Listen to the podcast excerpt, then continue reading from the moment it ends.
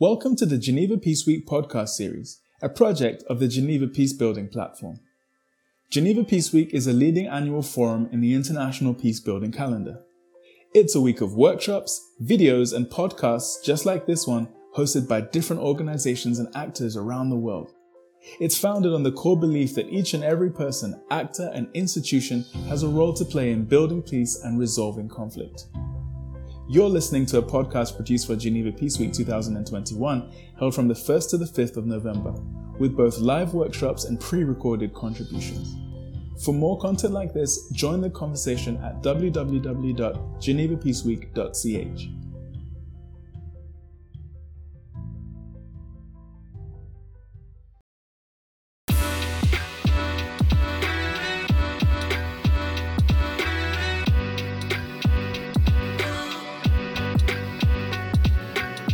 federalism can provide the ability to recognize the diversity of a country, of a population, of a society.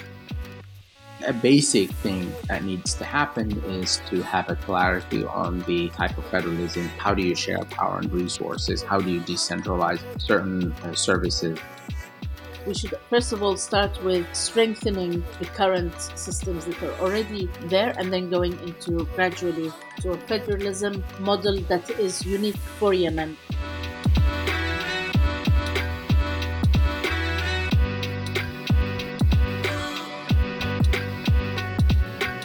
This is Forum Fedcast, Episode 7 Federalism A Pathway for Peace?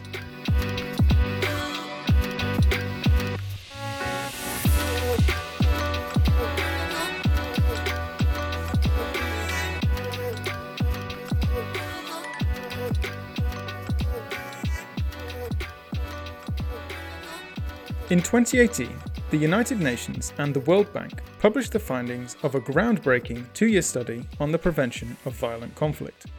The Pathways for Peace report, the first publication of its kind produced by the UN and World Bank, focuses on the management of conflict and how divided societies can be prevented from descending into violence. According to the findings, conflict prevention is not only possible, but it is cost effective and, most importantly, it works. While there is no single magic conflict prevention formula that can be applied to all situations, common threads emerging from different experiences can help in the development of pathways for peace. The report states that federalism has, quote, proven effective in many cases in reducing local violent conflict where there is horizontal inequality among groups. It also asserts that subnational governance arrangements can support the protection of rights for minority and majority groups the management of regional inequalities, and the establishment of a balance of power, all of which reduce the risk of conflict within societies. This raises the prospect that federalism could potentially offer a pathway for sustainable peace in fragile and conflict affected states. But a number of questions remain underexplored. Has federalism really proven effective in reducing violent conflict? If it has, in what situations has it been effective and why? What are the key dynamics at play? And can we identify specific processes or practices that can support these peacebuilding efforts across different contexts and scenarios? In a previous installment of Forum Fedcast, episode 3, available to download now, we heard how federalism has been used as a peacebuilding tool in Ethiopia, Myanmar, and Cyprus. In this episode, we're taking it to the next level as we explore the concept and viability of a federalism pathway for peace with practitioners around the world. We'll hear perspectives on the links between federalism, fragility, and conflict prevention from guests working at different levels of the peacebuilding community of practice mediation specialists, civil society leaders, governance practitioners, and development specialists. And, as usual, we're going global, with country experts from Yemen, Somalia, and Sudan.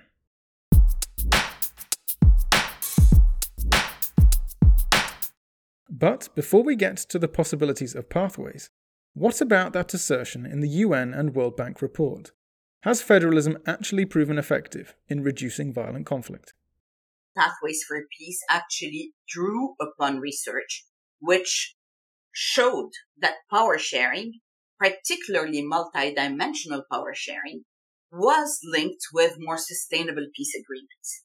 Marie Joëlle Zahar is a professor of political science and director of the Research Network on Peace Operations at the University of Montreal. Between 2014 and 2016, she served as a mediation expert for the United Nations, specializing in power sharing. This is research which I think deserves to be recognized and acknowledged. It was conducted by colleagues uh, Caroline Hartzell and Matthew Hoddie. The proposition was that power sharing provided a pathway out of conflict and potentially towards peace. But in fact, that it was more successful the more dimensions of power sharing there existed in a given society. That meant, of course, that federal systems, which have usually power sharing alongside territorial and political dimensions, but often also around economic dimensions because of resource sharing and maybe sometimes even others, were more likely to be successful than standard consociational type power sharing, which is only interested in divvying up central governance between various groups. Federalism was one of the proposals during the eight month long National Dialogue Conference, where there were subcommittees who were tasked to examine various models of federalism. Muna Luqman is a Yemeni activist, peace builder, and founder of Food for Humanity, a civil society organization which provides humanitarian aid and mobilizes women and youth for peacebuilding in the country. Since 2013, when a national dialogue conference was convened with the aim of bringing conflicting parties to a settlement in Yemen, federalism has been viewed as a mechanism that can help to resolve the regional tensions and political crises that underpin and drive the violent conflict in the country. But the problem in Yemen was not only the power sharing, it was also the corruption. In Yemen, we've always had an issue of corruption, and that has been really one of the main issues that has led even to the war right now. And it was also understanding what federalism was. So the proposal itself was there, but there was a lot of resistance because the mechanisms for federalism and the actual details of it were not well communicated.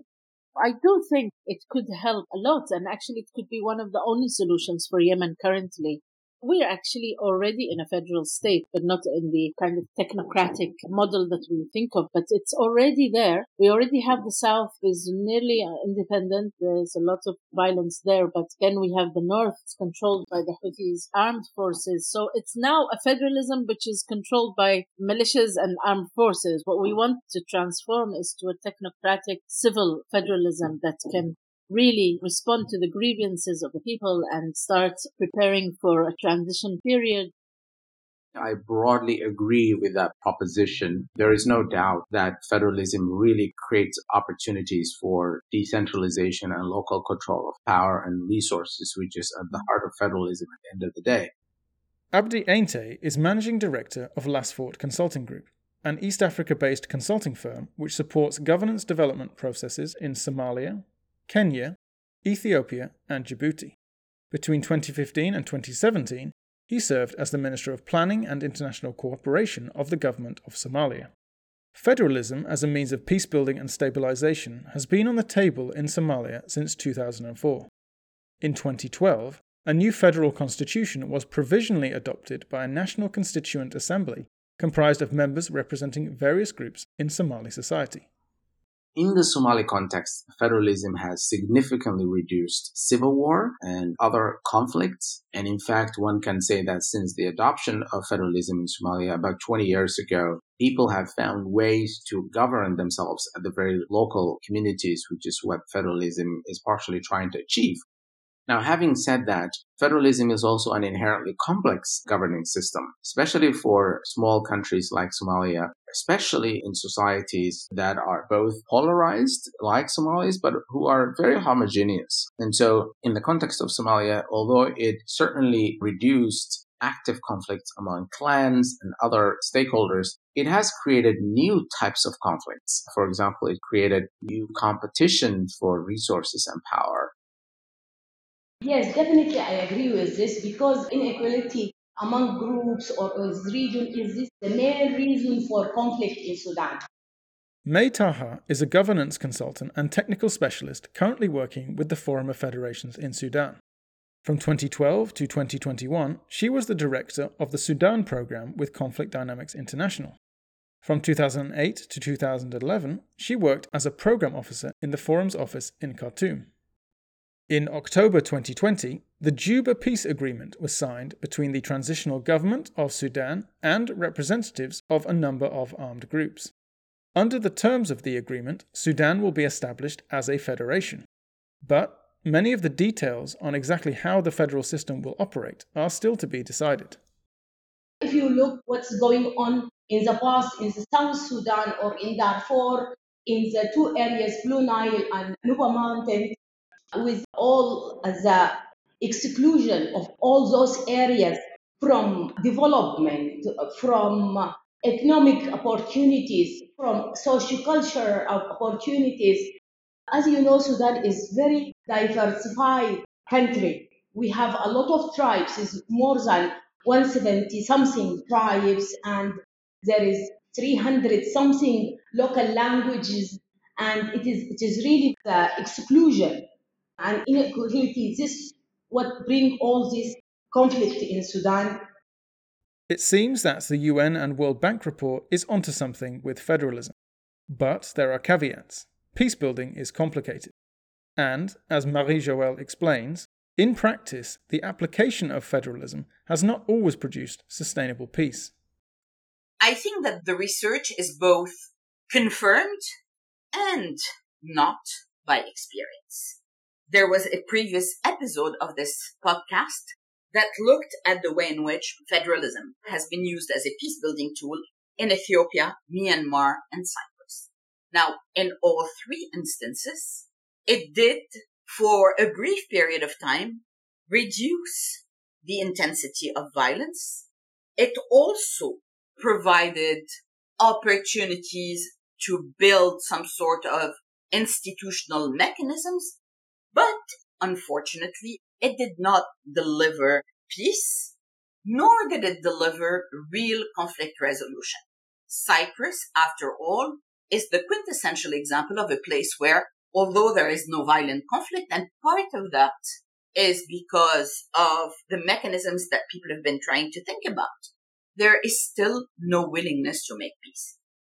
Power sharing has the potential to build peace. Federalism has specific potential because of these added dimensions, but the potential in and by itself is not enough. So, federalism has potential as a pathway for peace, but it faces obstacles.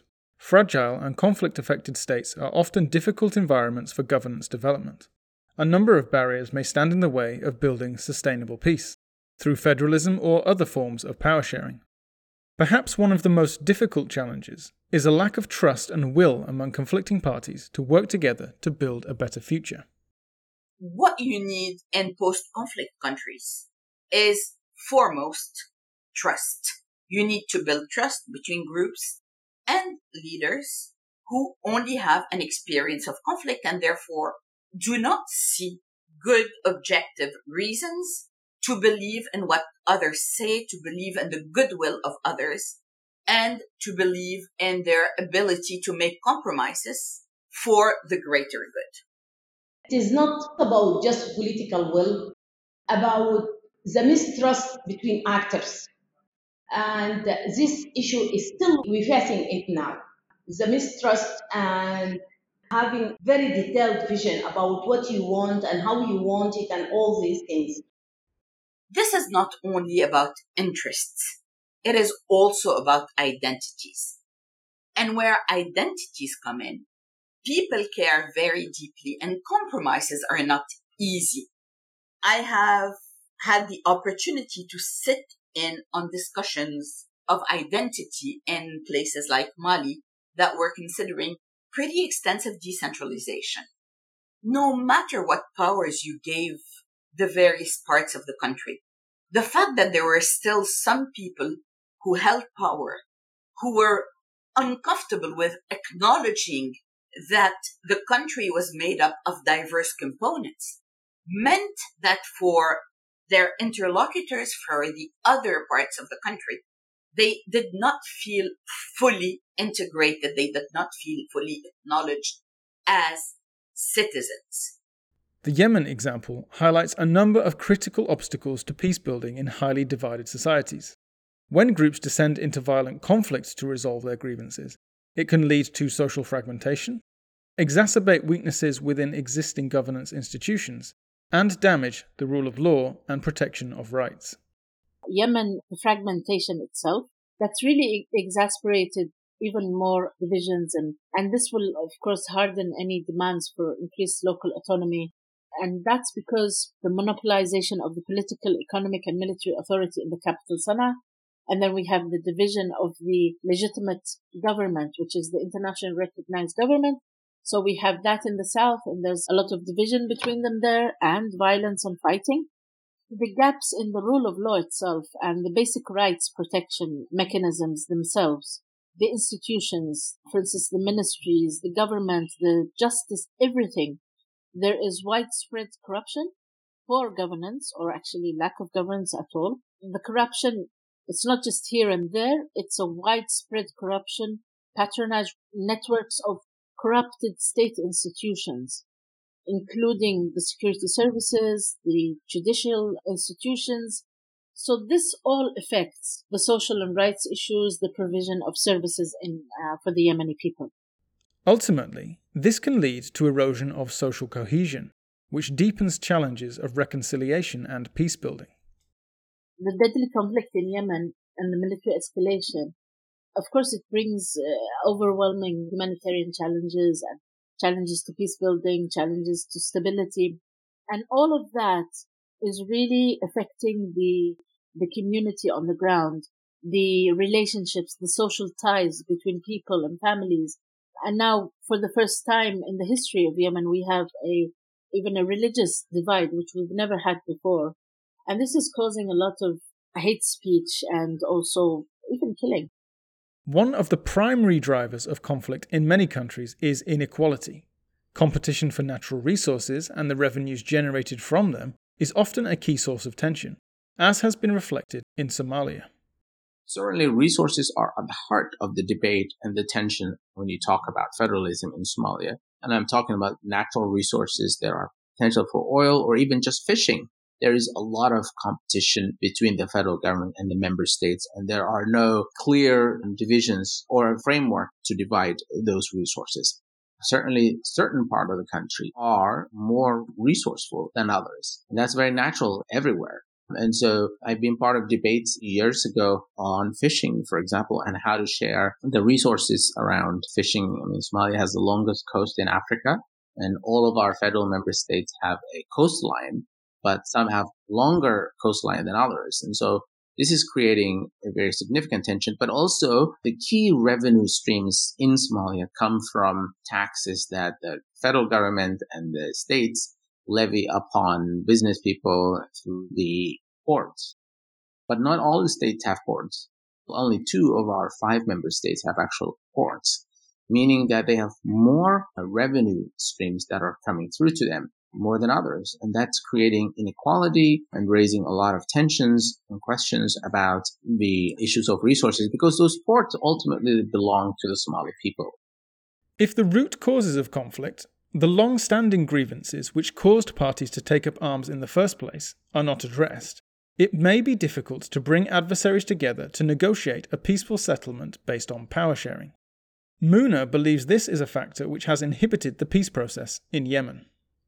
I think it's really important for us to start addressing the long-standing grievances that have been towards the central government, first of all, before we even speak about federalism, because it's those grievances that led us to war in the first place.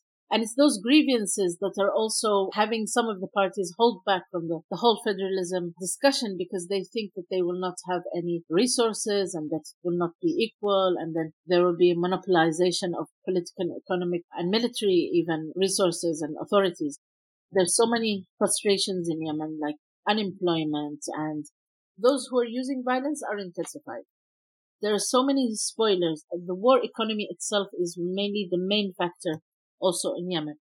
all of these issues and core issues need to be addressed. But right now, what we are addressing in the UN-led uh, peace process is just one or two of the of the elements, and then we leave all the rest. I'm not saying that the UN should discuss everything because it's not their job to do that, but they should encourage the Yemenis. They should provide the spaces, and that's what the UN is is for. And so I think that's really important for us to see even a small change in the coming few months. And related to the point of root causes, it's crucial that any governance or power sharing solution addresses the actual problem it is designed to solve. In many instances around the world, where federalism is being proposed or considered, it is to address what we would loosely call ethnic conflicts. And by ethnic conflict, I mean conflicts between ethnic groups, even though the conflict might not be about ethnicity. And therefore there is a tendency to build ethnic federal solutions to address these kinds of conflict. But if ethnicity is not the problem, what do we gain by building an ethnic federal solution? Aren't we simply basically privileging ethnicity as one mode of identity over others and therefore building paralysis within a system that ought to be able to change? This is Forum Fedcast. Overcoming the challenges to peace building in conflict affected and fragile states is daunting. But as we've heard, federalism does have the potential to support sustainable peace. But what is the promise of federalism as a peace building mechanism? What are the opportunities it provides? How does it help? Firstly, Federalism provides a form of state organization that allows communities to have a degree of control over governance in their local areas. This enables the local provision of essential services, unequal service provision being a common source of grievance in divided societies. This is one of the aspects that makes it attractive as a peacebuilding mechanism in Somalia and Yemen. I think the core element within the federal system that would support peace and stability in a context like Somalia is the ability for communities to control their fate, so to speak, at a local level. But more importantly, it is the provision of basic services at the local level, whether it's education, health, or even security, something that overly centralized states fail to do. One of the main triggers of Somalia's civil war in 1991 was that overly centralized state which failed utterly to provide basic services to people at the very local level. Today, our people are able to access a lot of those services at the very local level. And I think that contributes to peace and stability in the long run. That's, I would say, the core element and what is attractive about federalism, especially for a post-conflict society like Somalia maybe at the beginning I wasn't very convinced about federalism until I really understood it much more. And um, when I started working at um, as a volunteer at Governorate of Taiz, and I saw how we had so many aspirations at the local level that we really wanted to implement, for instance, some development projects with Shawki Ahmed Hail, who was the governor, who was a technocrat, and he was always blocked by the centralization of the government and the control. So we had the law in his favor, but it was always monopolized. From that time, I started thinking that yes, we need an approach where the people at the local level can decide, but it's also within the state. Federalism also provides institutional mechanisms which enable conflicting parties to feel secure in pursuing common interests, while also affording a level of autonomy that allows them to protect their individual interests. Essentially, the reason why I think federalism provides a better opportunity for sustainable peace is that if it is designed properly, it allows all parties that were in conflict to both share in decision making without abdicating some of the important either identity or resource or security privileges that they think are essential for their survival. The late Richard Simeon used to call this living together apart. There is enough togetherness to keep them united, but there is enough recognition of diversity as well so that no group feels like it is being imposed upon, it is being dictated policies by others. All over the world, where federalism functions, it is because of its ability to acknowledge this diversity and achieve a balance between the togetherness and the apartness. By empowering local decision making, but also enabling people to have a voice in national matters, federalism can support more representative and democratic governance. it is a regional federalism, and we give competencies for the local level. We make a genuine decision making process, inclusive process. In my understanding, this is democracy. If you implement federalism in the right way, with understanding of the bigger picture, you can reach democracy.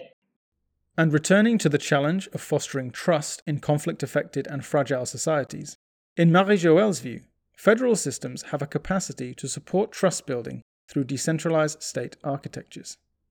Where I think that federalism can actually help is that in my own research, I link trust to two things two functions of a state. The first is the state's ability to deter groups from using violence when they're dissatisfied with the status quo. And the second is the state's ability to assure all the groups that even though they might not agree with one another, the state will not itself use its own weapons against its people. Federalism, because it divides competencies and allows, for example, for parts of a federal system, so units, whether they're called provinces or republics or what have you, because it allows for units to have their own security apparatuses, is more likely, in my opinion, to provide both deterrence and assurance than, for example, a majoritarian system in which both internal security and external security are in the hands of whoever controls the state. The case of federal Sudan provides an interesting example of a country in which federalism was applied in order to enable parties with seemingly irreconcilable differences to live peacefully alongside one another, albeit only temporarily. Let's take the case of Sudan, which is a country in which there was a federal system which unfortunately did not last. So why was it that federalism was proposed for the Sudan before it split into two countries? It was because it allowed the country to reconcile things that usually are considered to be irreconcilable. On the one hand, there was a desire by the Khartoum based leadership to maintain the territorial integrity and unity of the country. On the other hand, based on decades of conflict, you had a southern Sudanese population and a southern Sudanese leadership that were not willing to give up weapons and to rely on the good faith of the Khartoum authorities to rebuild the country. Federalism allowed for the Sudan to live for a period of six years in a situation in which you had a central government with power sharing at the center between North and South, but you also had separate systems working in parallel. And so in many ways, that permitted unity to be maintained, but it also gave assurance to the South that should unity not work, it would not have to rebuild from scratch.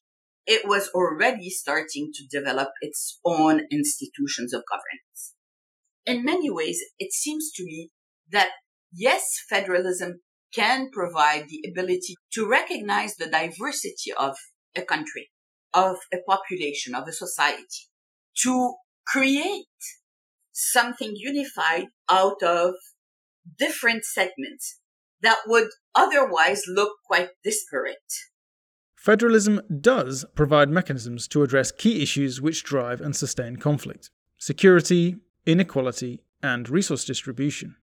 So, why has application of federalism as a peacebuilding tool not always produced the intended outcomes? there are particular challenges in establishing a federal arrangement in conflict affected societies. These can limit the effectiveness of the system developed and, in some cases, produce unintended consequences. Firstly, fragile and conflict affected societies often lack the capacity to develop and operate a functional federal system. Implementing a federal governance arrangement from scratch with limited resources is challenging, particularly if the new system is designed to replace a highly centralized government. The application of federalism as a system is a very complex one, especially for countries that are not developed like Somalia, because it really takes an extraordinary amount of capacity to implement a federal system. It tends to be overly complex, large bureaucracies all across, and maybe even duplicitous efforts by the states and the federal government in this context because of the complexity of implementing a federal structure, it really created a lot of tensions in the country between the federal government and the federal member states themselves. So it is going to take some time, probably decades in the Somali context to really achieve a more sustainable form of federalism. And obviously there is no one size fits all when you speak of federalism. It's more or less customized to each context. In our context, we're still trying to figure that out, what that would actually look like. This was a country that was led by a military dictatorship, which overly centralized power and resources in one place. And so to try to undo all of that after 21 years under that rule really is taking a lot of effort and energy. And we're still grappling with what the design and the format of federalism would look like in our context. In Sudan, while federalism is now on the table as a means of securing lasting peace, achieving consensus on the exact type of federal system needed remains a challenge. Talking here about a country is fragile and in the same time is a post-conflict. Number one of the national issues they're talking about regional federalism. All those armed movements, they are from the marginalized areas. North Sudan, Eastern Sudan, everywhere the government started the process of the governors' arrangements uh, conference. Now there is a consultation happening at the local and state level. What I see, yes, those guys they agreed about this regional federalism. The dynamics of agreeing or having consensus about what systems that we needed, this number one challenge because this is done only in the peace process, but there is other actors here. They should have consensus with them. A federal system can be a very complicated system to navigate, particularly because of the various levels of governance. It can be a much more expensive system to run than, you know, a central government. And therefore, all of these things are things that populations need to understand so that they can make their own determinations when voting in a referendum or in any other kind of mechanism in which their voices can actually either make or unmake the progress that has been achieved elsewhere in negotiations. In some cases, it may be more productive to work towards a fully fledged federal system incrementally by first enhancing the capacity for decentralization in the country. Muna believes that this is a necessary first step towards federalism in Yemen. Before federalism, we need more decentralized systems that is based on a more competent role of the governors, of the local councils, because this is really where we have most of the issues. We have one of the best local council laws in the Middle East, but it needs to be effective and it needs implementation. I think we should start there and not jump into a full complete federalism state, but we should first of all start with strengthening the current systems that are already there and then going into gradually to a federalism model that is unique for Yemen. If they lack capacity, new federal institutions may not be able to function as effectively as intended. Federal institutions can be overloaded early on in a post-conflict situation. We expect them to do something which is beyond their ability, even in functioning countries. There come issues where it is extremely difficult for the institutions alone to do the work. They are not sufficient to send signals to people that their opinions, that the things that matter to them are respected. Another significant challenge is the perception and understanding of federalism among the groups who will ultimately be responsible for developing a federal system. Federalism is often viewed as a threat to the unity of a country, and skepticism is heightened when it is perceived as an imposition from outside. There is no consensus around the issue of federalism in Somalia. There is a fairly substantial number of Somalis who view federalism as a form of government that would ultimately disintegrate Somalia, when the rest of the nation, probably slight majority, views it as a form of governance that would actually reintegrate the country after a civil war. So that political and theoretical debate is still at play. Some people that criticize this regional federal system, they think about it as, and this is a historical understanding people think it is about separation, about splitting.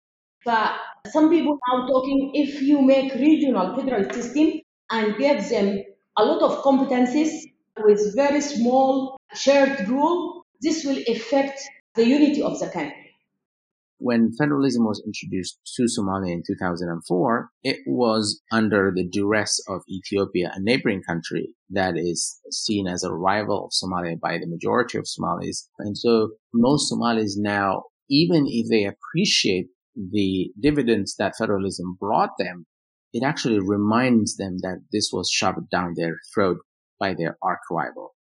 And as Marie Joelle highlights, political actors can manipulate messaging and debates around federalism for their own ends, undermining the integrity of the system. People may not be specialists of politics, but they're voters. And voters can be manipulated into either supporting or actually completely undermining a federal system. Bosnia has a federal system, but the political parties have taken hold of the political game in such a way that not only have they convinced a lot of voters to continue to vote for ethnic parties, which have a very narrow understanding of what federalism entails, but they've also managed to block the real emergence of competitor parties that actually want to change the politics of the country and to make it more intergroup than intra Perception issues can be exacerbated if the federal framework is not sufficiently clear, as has been the case in Somalia over the past 15 years. In the Somali context, many people would argue that cart was put before the horse. So uh, federalism was essentially adopted without having a clarity or even a framework within which to work. And so it took now almost 20 years to try to even get some sort of clarity. I think now most people have accepted it as a reality, but there are still grievances against the federal system because many people see it as weakening the center at the expense of the nation as a country itself, vis-a-vis, for example, our neighbors. And Somalia used to be a very strong country vis-a-vis our countries, and today it's a very weak country, largely or at least partially because of the autonomy of the member states and their ability to do things independently. Federal institutions are not enough by themselves to guarantee the success of a peace process. Without sufficient political commitment to and trust in the federal arrangement, there is always the possibility that the federal system will fail. In Marie Joelle's view, this was one of the factors behind the 2011 separation of South Sudan from Sudan. Building federal institutions does not in and by itself magically solve problems of trust. Trust is based on experience and in their experience of one another during the six years during which the Sudan functioned as a federal system, the two parties were not able to sufficiently trust one another. There were a number of reasons for that. Reasons having to do with the government of Sudan not willing to fully share power. Reasons having to do also with very strong support for independence, autonomy in the South, but also supported internationally by some important players. And therefore, in many ways, federalism was not given a real running chance in the Sudan because no one really pressured the parties to make it work as well as it could. The result being that come 2011, there is a referendum and that referendum yields a 97% vote for independence. If federal proposals fail to address issues considered essential by conflicting parties, they are likely to fail. Muna believes that an inadequate provision for sharing natural resources was one of the key problems of the 2014 proposal for Yemen.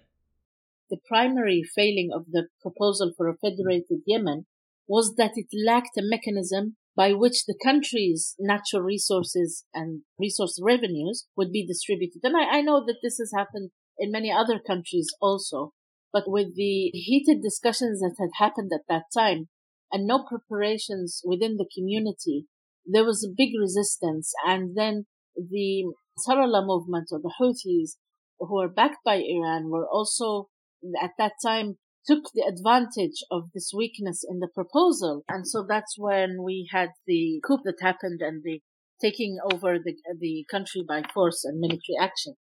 Federal systems which don't provide appropriate avenues for minority groups to voice their concerns and protect their interests are likely to face problems. When the Tigray people have grievances and they cannot express their grievances publicly without being met with repression, no matter how well functioning the wheels of the federal system are, they will not be sufficient to convince people not to take up weapons. And that's where I think that the issue of assurance and deterrence comes in. In Ethiopia, what we have is a textbook case of the state failing to assure people that it is willing to listen to their grievances seriously without resorting too soon or too drastically to violence. Somalia provides an interesting example of the difficulties that can occur when a fragile state adopts a federal system but leaves important parts of the federal arrangement undefined. In the Somali context, I think federalism is still a work in progress. We only have a frame, maybe a frame of reference, but we actually do not have the details to fill out that frame in terms of what type of federalism are we going to adopt.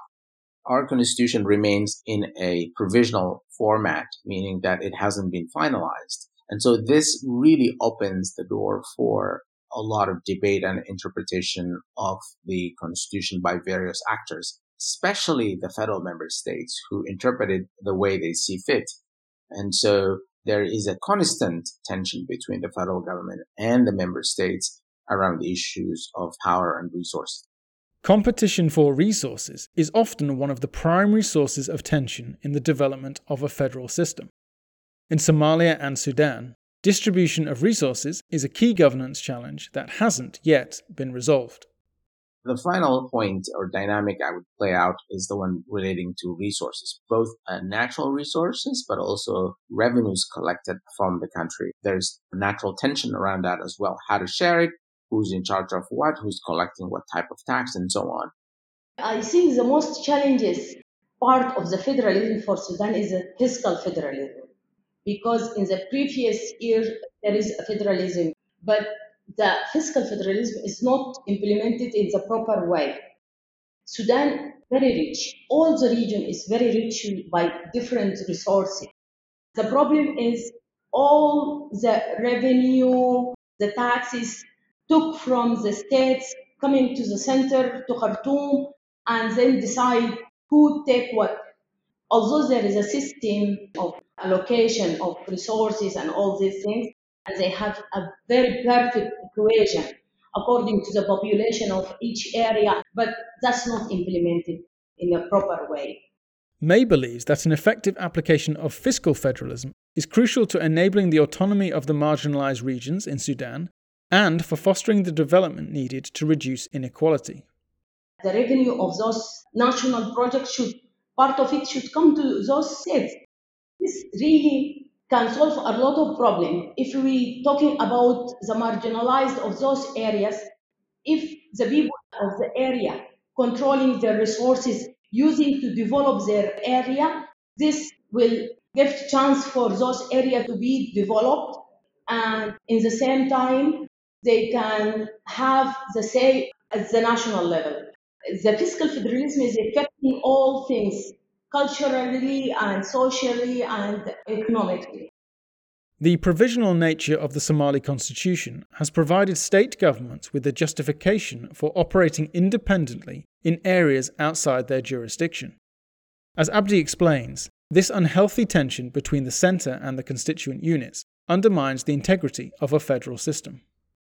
Obviously, a core element of federalism is to allow for a certain degree of autonomy to the units within the federal government.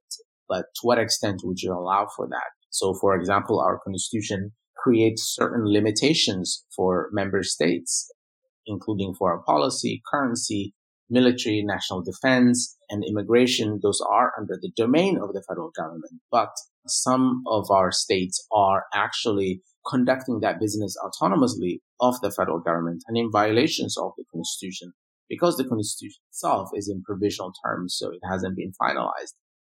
I do think that even in advanced federations like the US and Germany and Canada even, there are inherent tensions that are built into all federal systems, and that is natural. But I think our objective here in Somalia is to try and limit that to a point where there are broad consensuses across the country on power and resource sharing within a federal structure.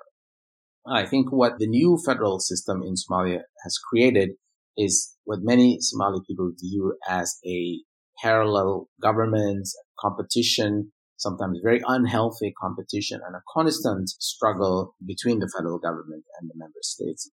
And the tensions between shared rule and self rule are also being reflected in the discussions on federalism in Sudan. This is the most challenge also how we can make this unity in the same time to have the independent of the subnational level. This is the issue of shared rule and self-rule. Some people they are focusing more on the self-rule and they are forget about shared rule. And this affects the balance of the system. This is the nature of the people. They are focusing on what they care about much and not focusing on the whole system, the comprehensive system, the bigger picture. I think as much as people can capacitate it and train about the importance of each segment of this system, it will be positively affect the implementation of the federalism and the sustainable peace in the country and the development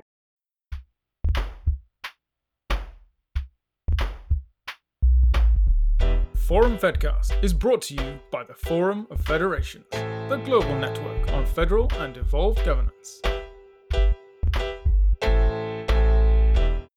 Despite the challenges, people living in fragile and conflict affected states do believe federalism can make an important contribution to peace and stabilization efforts. The question now is can we use this form of power sharing more effectively to develop a more sustainable federalism pathway to peace? How can we maximize its opportunities while minimizing its limitations? First of all, as Marie Joelle highlights, it's important to remember that federalism is not a rigid one size fits all solution, but rather an approach to governance based on a number of basic principles. I don't like calling federalism a model because a model suggests something that can be applied in a bit of a cookie cutter approach. To me, federalism is actually a principle. It is a principle or a dual principle of willingness to compromise and recognition of diversity. That's what federalism, no matter what type of federal system we end up having, is built upon. The pillars of federalism are in these principles that communities recognize as their modus vivendi the willingness to live together is premised upon sharing in decision making where necessary, but having the opportunity decide separately as well on issues that are of particular importance. The other thing that I would say is not to be too hung up on doctrine. It's also helpful to keep in mind that federalization like any power sharing arrangement designed to produce a lasting settlement, is a process that might not achieve results right away. Federalism, it could be the tool for peace building, but we have to understand from the beginning it's not something that we decide to implement it today and we get the outcome tomorrow. It is a process of learning how to implement federalism so that we can reach peace and then sustainable peace and then development. It needs really people to be patient and to understand it well and to implement it perfectly. This is really one of the problem facing people that they are want fast result. And I don't think it is one of the processes that we can get a fast result. And to be effective, the design and function of any federal system must be tailored to the unique conditions and circumstances of a respective country. In fragile context especially, this is critical to ensure the governance model is locally owned by the population and tackles the issues that drive conflict. I definitely think it's an important mechanism or tool or model to prevent violence because most of the violence is usually because of power sharing issues and competency and centralization. But I also think that it should be designed by the people themselves. And we should not just say, well, this country has it and it works. We have a collapsing economy. We have an issue with our ports. We have an issue with our neighbors, our borders. So we have so many things that are very unique that we need to tackle in a different way to have a model of federalism which is unique to Yemen we cannot just bring in any other model and try to implement it or impose it on the Yemeni people because it won't work. It won't work because of the grievances that we have in the north and the south. This uh, one uniform for all is just definitely an old school approach that doesn't work. The conditions need to be a consensus around the form of federalism, the type of federalism that the society needs to adopt it needs to be a customized federalism. There's no one size fits all. I mean, India's federalism obviously is different to that of Canada and, and so on and, and so forth. I think a basic thing that needs to happen is to have a clarity on the type of federalism. How do you share power and resources? How do you decentralize certain uh, services? That is what's lacking in our context and maybe in other contexts as well. To my mind, there is definitely a promise but the promise to be actualized needs serious adaptation to the realities of specific countries. As you're thinking about designing or proposing federal solutions, they need to be adapted to the problems they're trying to address. If the problem is a problem of resource sharing, then the country might be repackaged in a very different way than if the problem is a problem, for example, of language or a recognition of various ethnicities or what have you. Smaller countries might have different challenges adapting a federal system than larger countries or vice versa. The first thing to do is to really understand what is it that we're trying to solve and what mechanism, what part of federalism can help with that. There is need for technical expertise to put these demands in a very concrete structure. Even in the regional federalism, there is different kind of regional federalism. The most important was the competencies. What kind of competencies? How we can we can divide those regions? In what criteria? According to ethnic groups or according to the biological regions, according to what we need to do this. During the previous regime, they saying we have a federalism based on the state. But in the same time, what is happening is not federalism. One of the dynamics, what's the important key for people to understand how to implement this structure. This is very important. And this coming to the most important part, the subnational governance arrangement. If the subnational unit, especially the locality, not understand what really is the federalism, why it is a regional federalism, what's the advantage of it, or what's the disadvantage for the specific region, and how they are going to implement it. This will affect the implementation completely. Any federalization process that aims to produce sustainable peace must be inclusive. Negotiations that exclude particular groups or are only conducted between the elites, are unlikely to achieve success. Now the discussions are between the elites, and this is actually one of the major flaws, in my point of view, of the national dialogue, that the discussions were mainly with the elites and there wasn't a down up approach. And that is really important. So preparing the people for federalism or any other solutions that might come up in Yemen has to come from a bottom up approach. That's why I'm really advocating for more bottom up approaches and work with women led and youth-led organizations, especially the grassroots. This is where we failed in Somalia, and I fear that other countries are now on that path in that it's a top-down approach. Federalism, in my view, should be a bottom-up approach. That people should be allowed to design it so specifically that they should know how to share power and resources. I am a fan of the bottom-up approach. I think everything should start from the bottom, from the localities because those people they are not aware about the technical issues of the governance system but they are aware enough about their needs and demands. It should be inclusive because if we want to talk about different political parties or armed groups or other sectors civil society all those should be involved. For me it is not necessary to be in the executive branch or a legislative branch. The most important thing is to have a very concrete, genuine decision making process that include everybody from the locality level until the higher level of the government. In Yemen, the lack of an inclusive process has led to more violence.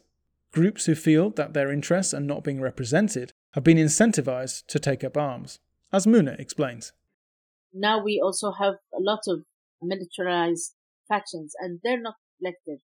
What happens is that those who don't feel that they are reflected during the peace negotiations, which are led by the UN, are taking up arms and starting violence here and there.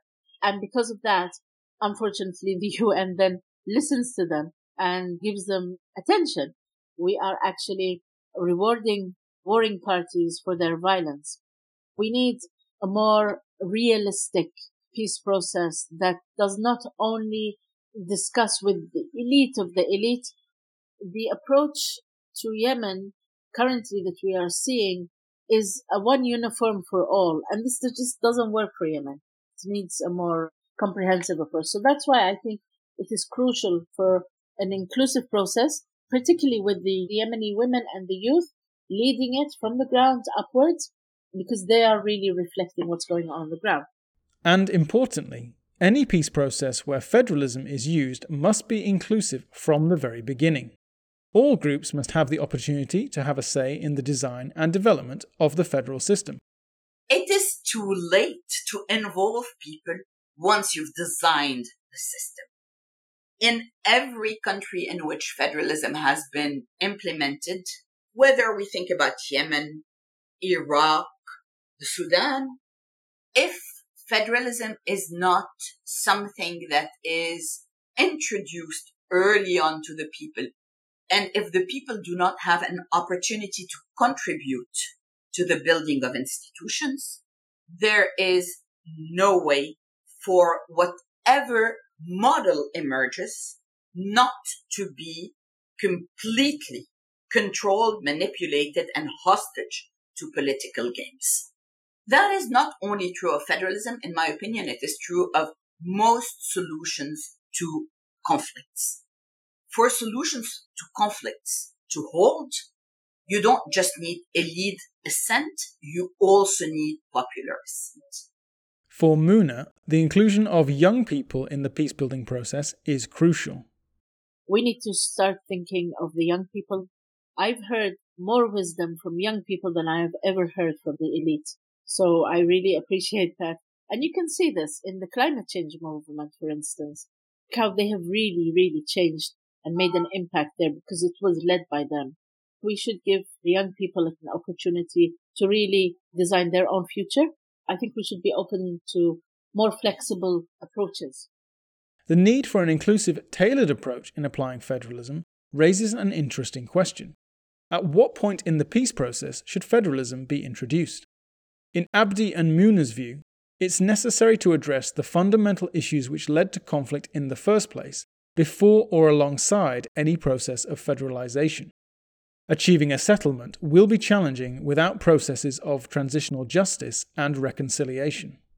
Federalism is not a panacea. I fully agree with that there is a tendency among international development partners sometimes to fall back into federalism as a template to resolve conflicts in countries. And while it is very much admirable approach because it allows people to have local control, it can create the unintended consequences of disintegration. So this is an excellent question of where in the process do you introduce federalism as a form of peace building? I would argue that this should be at a time when you have effectively reached a, I think reconciliation should come before federalism itself. You need to solve the underlying political factors that led to conflict in the first place and then allow for people to design a federal system that actually works for them. Transitional justice. I personally think that it should go along with the same process because leaving it to last means leaving all the grievances, means that any approach, any solution for Yemen will definitely fail if we don't start attending to some of the top grievances. This is important because this war was because of the absence of a collective political will to address just even the basic problems on water and electricity. Postponing discussions like these after the end of the conflict is just not effective everything is being avoided right now. And whenever you bring up any subject, they say, you know, post conflict, transitional justice, anything, anything, post conflict, after the conflict, after we end the conflict. Well, the conflict won't end until we start doing two things. First of all, we start responding to the needs of the people and providing their services because they are also in need of their salaries, they're in need of their income, uh, they're starving to death, and it's because we have a weak economy. So we need to strengthen the economy. We need an inclusive approach, and we need to start holding violators and spoilers accountable. But Marie Joelle also cautions against leaving discussions about the federal governance arrangements until late in the process.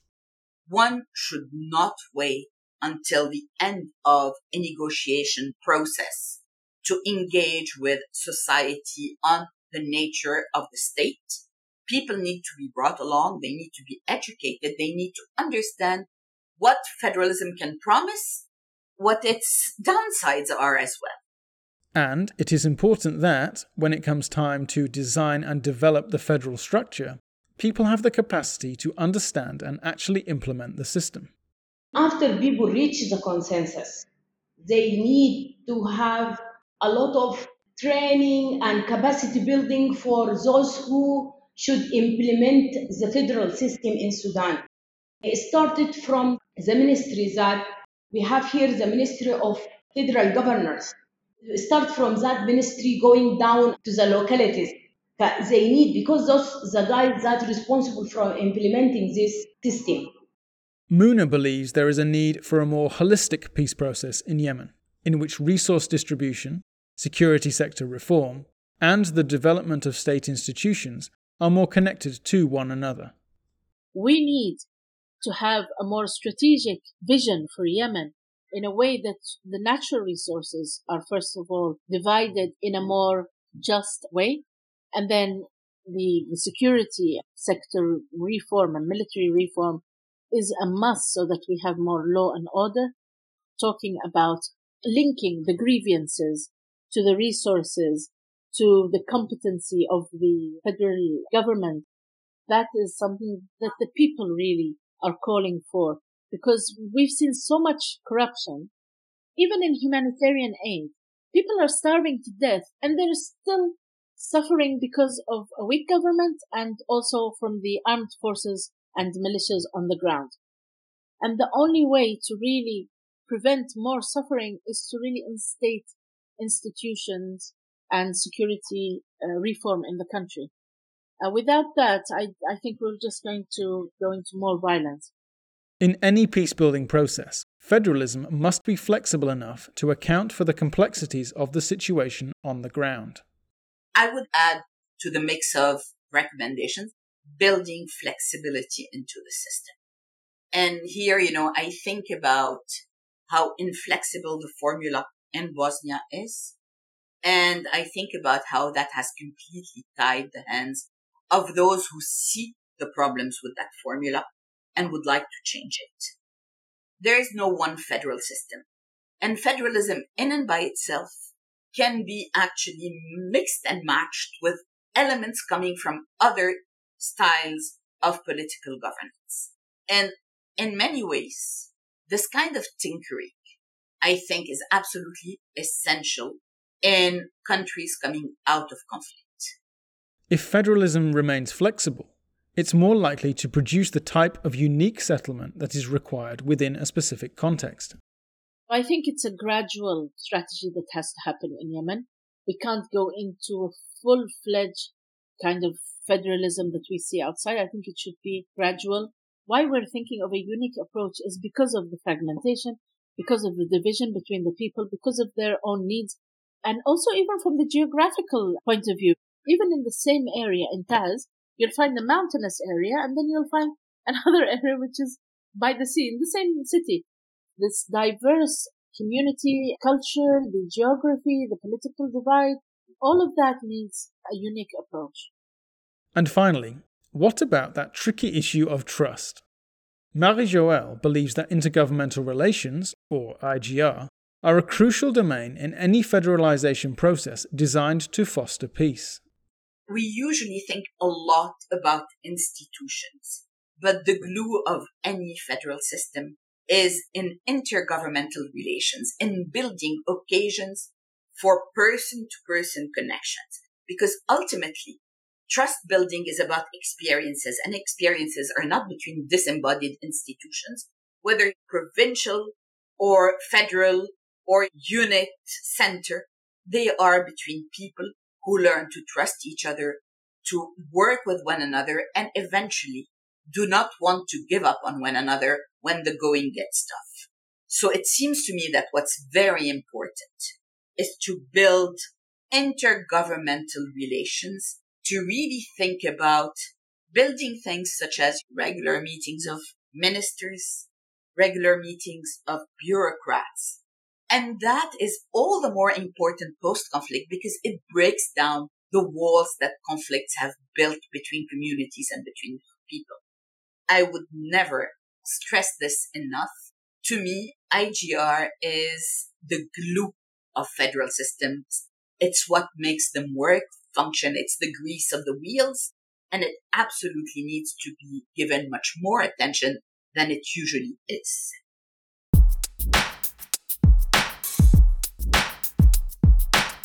Now we've assessed the promise, opportunities, challenges, and limitations of federalism and explored how it might be applied more effectively. Where does that leave us in terms of its evolution into a more codified peace building approach? We asked our experts what they thought about the future prospects for a federalism pathway for peace in their respective contexts. Any form of federalism needs the right mechanisms, and I think it could well prove to be a useful model for Yemen in the future but not before the state is able to provide basic services, security, and the system of justice. Someone once told me that federalism was like marriage. It's bringing together two people that are very different. And trust is, of course, the foundation of good partnership. The problem is that in marriages, very often people forget that they have to continue to work on their marriages. They take it for granted that the other will ride along no matter what happens. I do think that that's a very apt analogy and that no matter what federal design one proposes, even if it's perfect, working at it is what will make it last, what will make it sustainable, and what will allow it to weather crises. I think we are on to something, but we're going to face a lot of bumps down the road.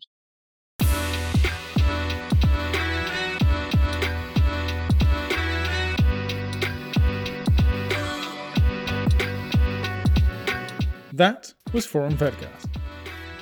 Huge thanks to our guests Marie Joelle Zahar, Muna Luqman, Abdi Ainte, and May Taha. This podcast was brought to you by the Forum of Federations and Food for Humanity.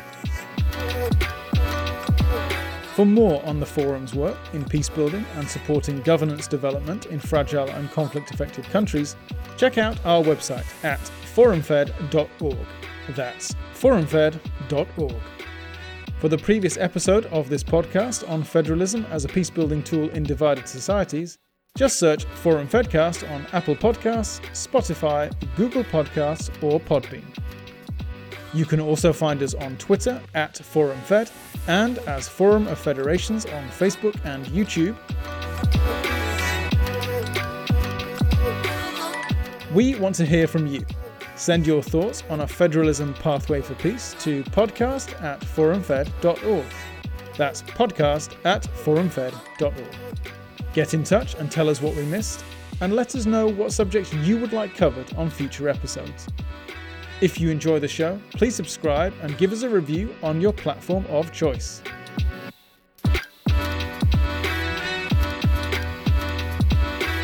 This episode was written and hosted by me, Liam Whittington. It was produced by Asma Zribi, Emily Tremblay, and Liam Whittington, with production support from Diana Shebanova and Manas Gupta. Thanks for listening. We'll catch you next time on Forum Fedcast.